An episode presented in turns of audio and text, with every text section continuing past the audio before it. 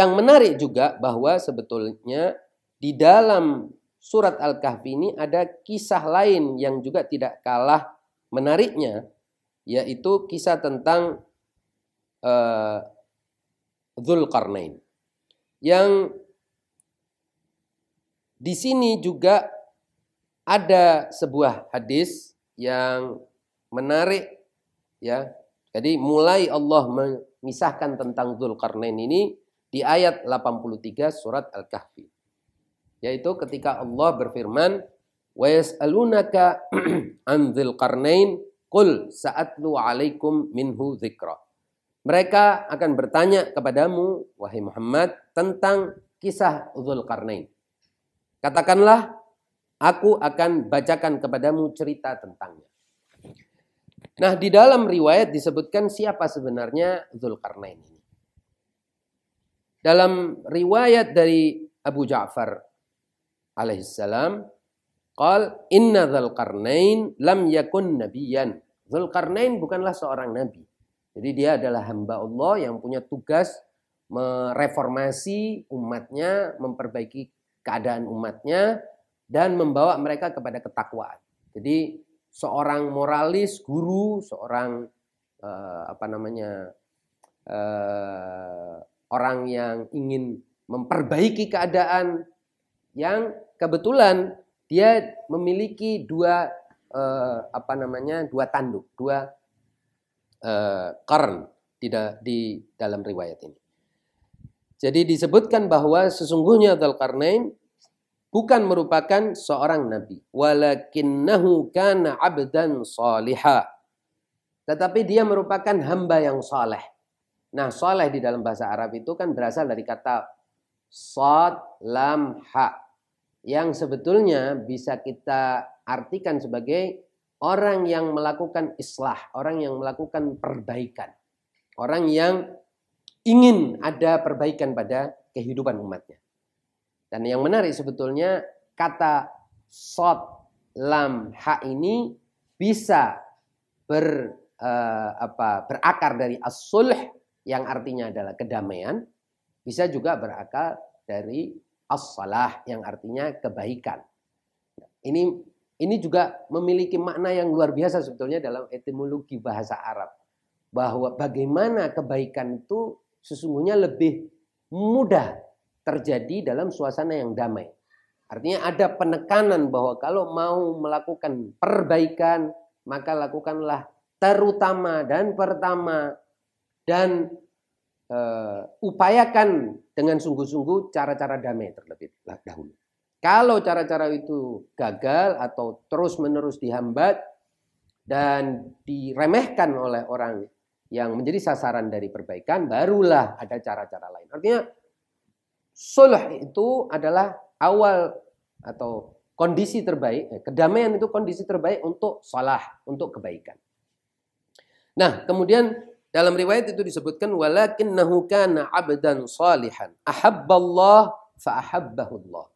Seorang hamba yang baik, yang saleh, yang Allah, yang mencintai Allah dan Allah pun mencintainya. Wa nasaha lillahi fanasahahullah. Dia berupaya melakukan eh, perbaikan, dia menasehati untuk Allah dan Allah pun menyayanginya. Menyayangi untuk Allah, menyayangi karena Allah dan Allah pun menyayanginya. Amara qaumahu bitaqwallah fadarabuhu ala qarnih. Dia memerintahkan umatnya, kaumnya untuk bertakwa kepada Allah, lalu kaumnya memukul salah satu dari uh, apa namanya tanduknya. Faghaba anhum.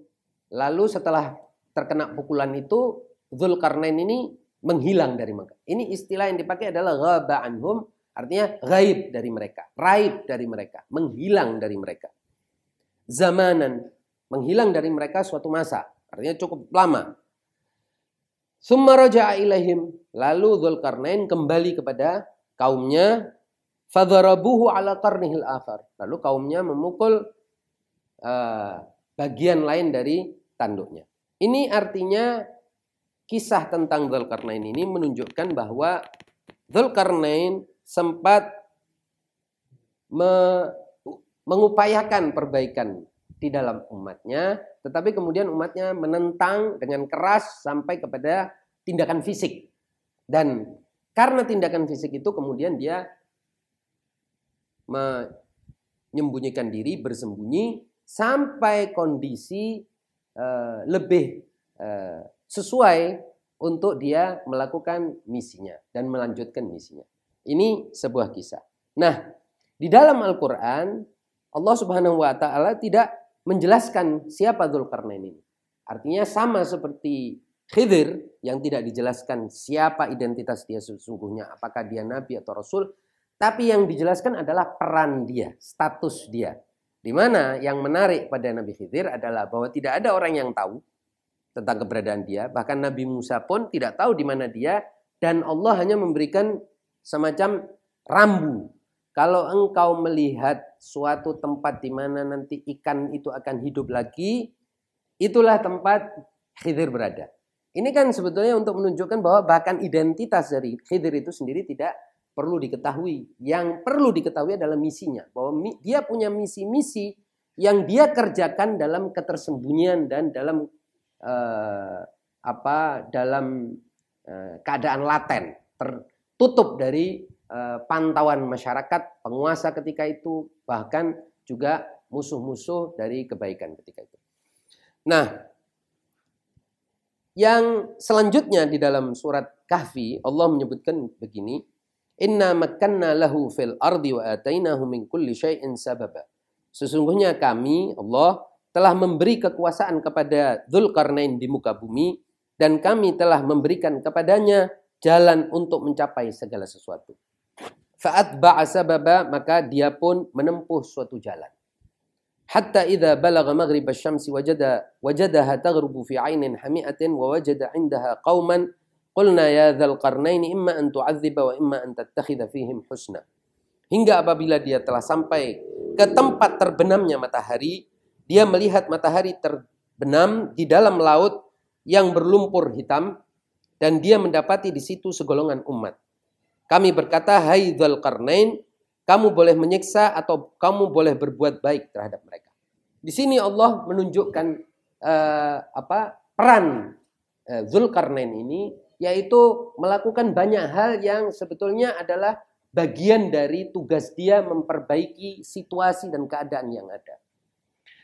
Nah, dari kisah Zulkarnain ini kita juga dapat memetik sebuah uh, makna bahwa ada seseorang yang namanya hanya disebutkan sebagai julukan saja ya yang di dalam uh, apa di dalam uh, Al-Qur'an disebut sekedar sebagai Zulkarnain orang yang memiliki dua tanduk. Tetapi siapa dia dan apakah itu tanduk beneran atau itu cara dia berpakaian ini terjadi ada apa perdebatan di antara para mufassir. Apa pun siapa pun dia yang penting adalah misi dia dan bagaimana dia menjalankan misi itu dengan baik.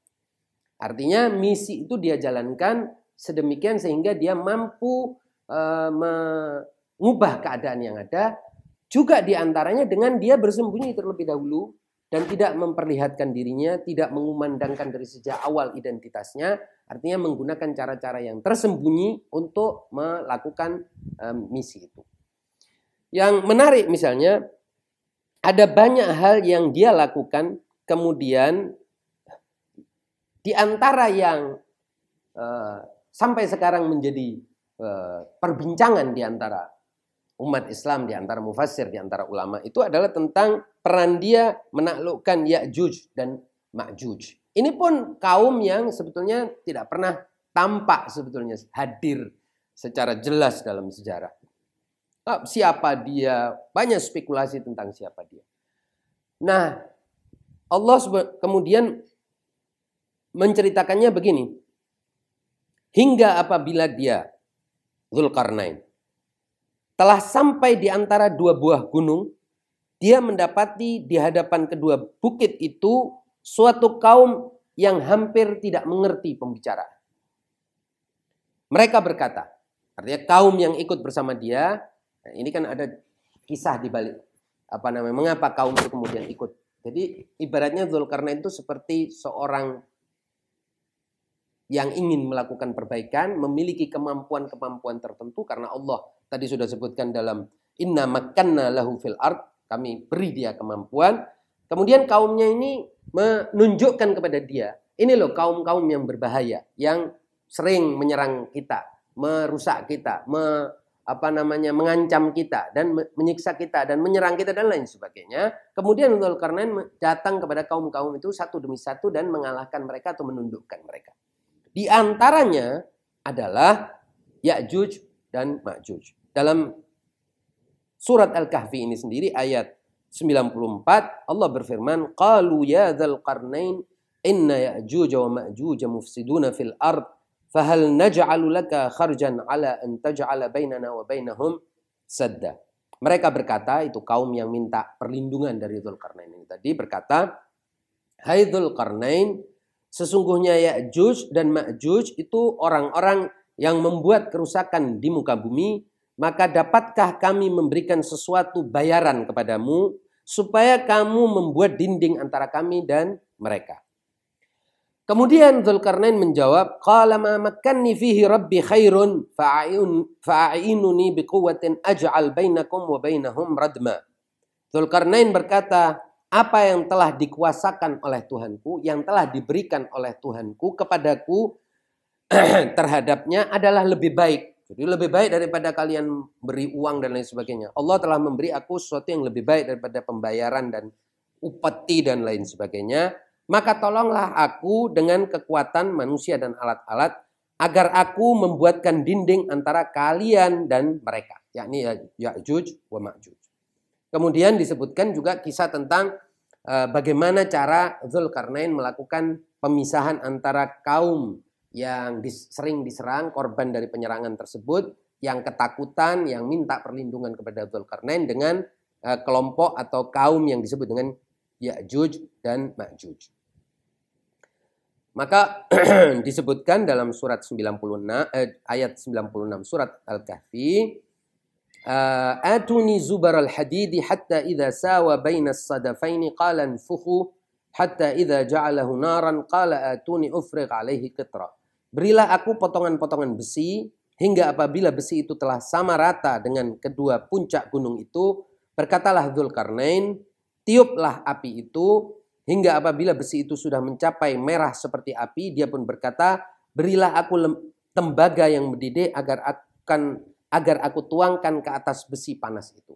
Jadi intinya Zulkarnain kemudian dengan bantuan orang-orang itu tadi membangun semacam dinding tembok yang terbuat dari besi dan dilapisi timah yang supaya Ya'juj dan Ma'juj ini tidak lagi berkeliaran dan mengganggu uh, apa namanya orang-orang yang hidup di bukit-bukit itu. yang seperti saya sampaikan adalah kisah Dzulkarnain ini kemudian menjadi banyak uh, pertanyaan dan menimbulkan banyak spekulasi. Yang sesungguhnya juga tidak terlalu penting bagi Allah Subhanahu wa taala spekulasi manusia, tapi yang penting dan Allah ingin sampaikan kepada kita adalah apa yang termaktub di dalam ayat-ayat ini.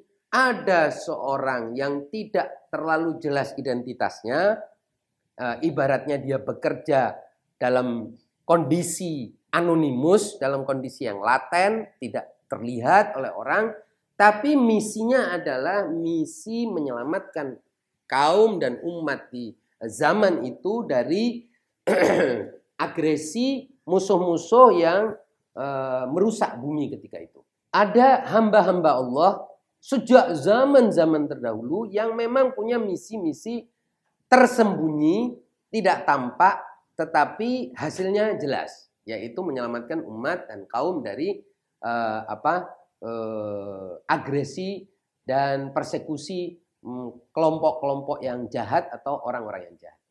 Bahkan karena Zulkarnainnya ini juga tidak pernah e, bisa diketahui kecuali riwayat-riwayat menunjukkan itu pun riwayat tadi yang saya bacakan itu tidak me, me, merinci tentang sosoknya tetapi sifat-sifat umumnya bahwa dia adalah orang yang saleh kemudian dia mengajak umat untuk bertakwa kemudian umatnya tidak menerima dan uh, memukul salah satu di antara tanduk dia dan bahwa tanduk itu apakah itu berarti pakaian atau itu memang dia punya tanduk atau apa pun yang jelas dia tidak diperkenalkan identitasnya secara jelas oleh Allah SWT.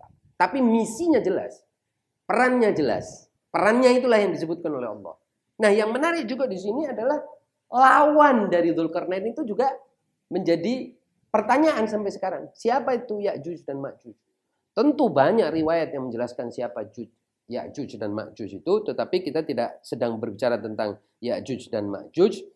Dan apakah benar bahwa Ya'juj dan Ma'juj itu akan muncul di akhir zaman dan keluar dari apa benteng atau tembok yang telah dibangun oleh Dzulkarnain dan apakah dia akan uh, melakukan kerusakan sebagaimana dia melakukan kerusakan sebelumnya ini semua terbuka kemungkinan-kemungkinan seperti itu terbuka yang jelas pada era itu Dzulkarnain telah uh, menutup jalan bagi Ya'juj dan Ma'juj untuk melakukan kejahatan-kejahatannya dan kekerasan-kekerasannya.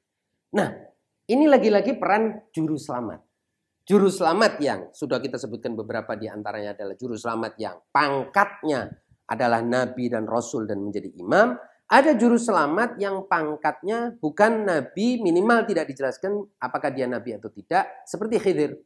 Kita tahu ya, kisah Khidir itu di antaranya adalah dia menyelamatkan orang-orang miskin dari seorang raja yang dolim dan dengan cara yang tidak uh, normal yaitu membocori apa uh, uh, perahu yang ditumpangi, kemudian juga menyelamatkan kedua orang tua yang soleh dari anak yang uh, anak yang akan menjadi biadab dan durhaka dan menyelamatkan uh, harta karun anak yatim yang ada di sebuah kota yang kota itu diisi oleh penduduk yang tidak ramah. Walhasil misi-misi penyelamatan yang Allah tunjukkan secara jelas bahwa misi-misi itu bisa dilakukan oleh para nabi memiliki pangkat nabi atau juga dilakukan oleh hamba-hamba Allah yang bukan nabi. Seperti yang sudah kita kisahkan tentang Ashabul Kahfi yang tidak jelas apakah mereka nabi atau bukan dan karena tidak dijelaskan kemungkinan kita tidak bisa berspekulasi mereka itu nabi atau bukan. Begitu juga dengan Khidir, begitu juga dengan Zul Karnain.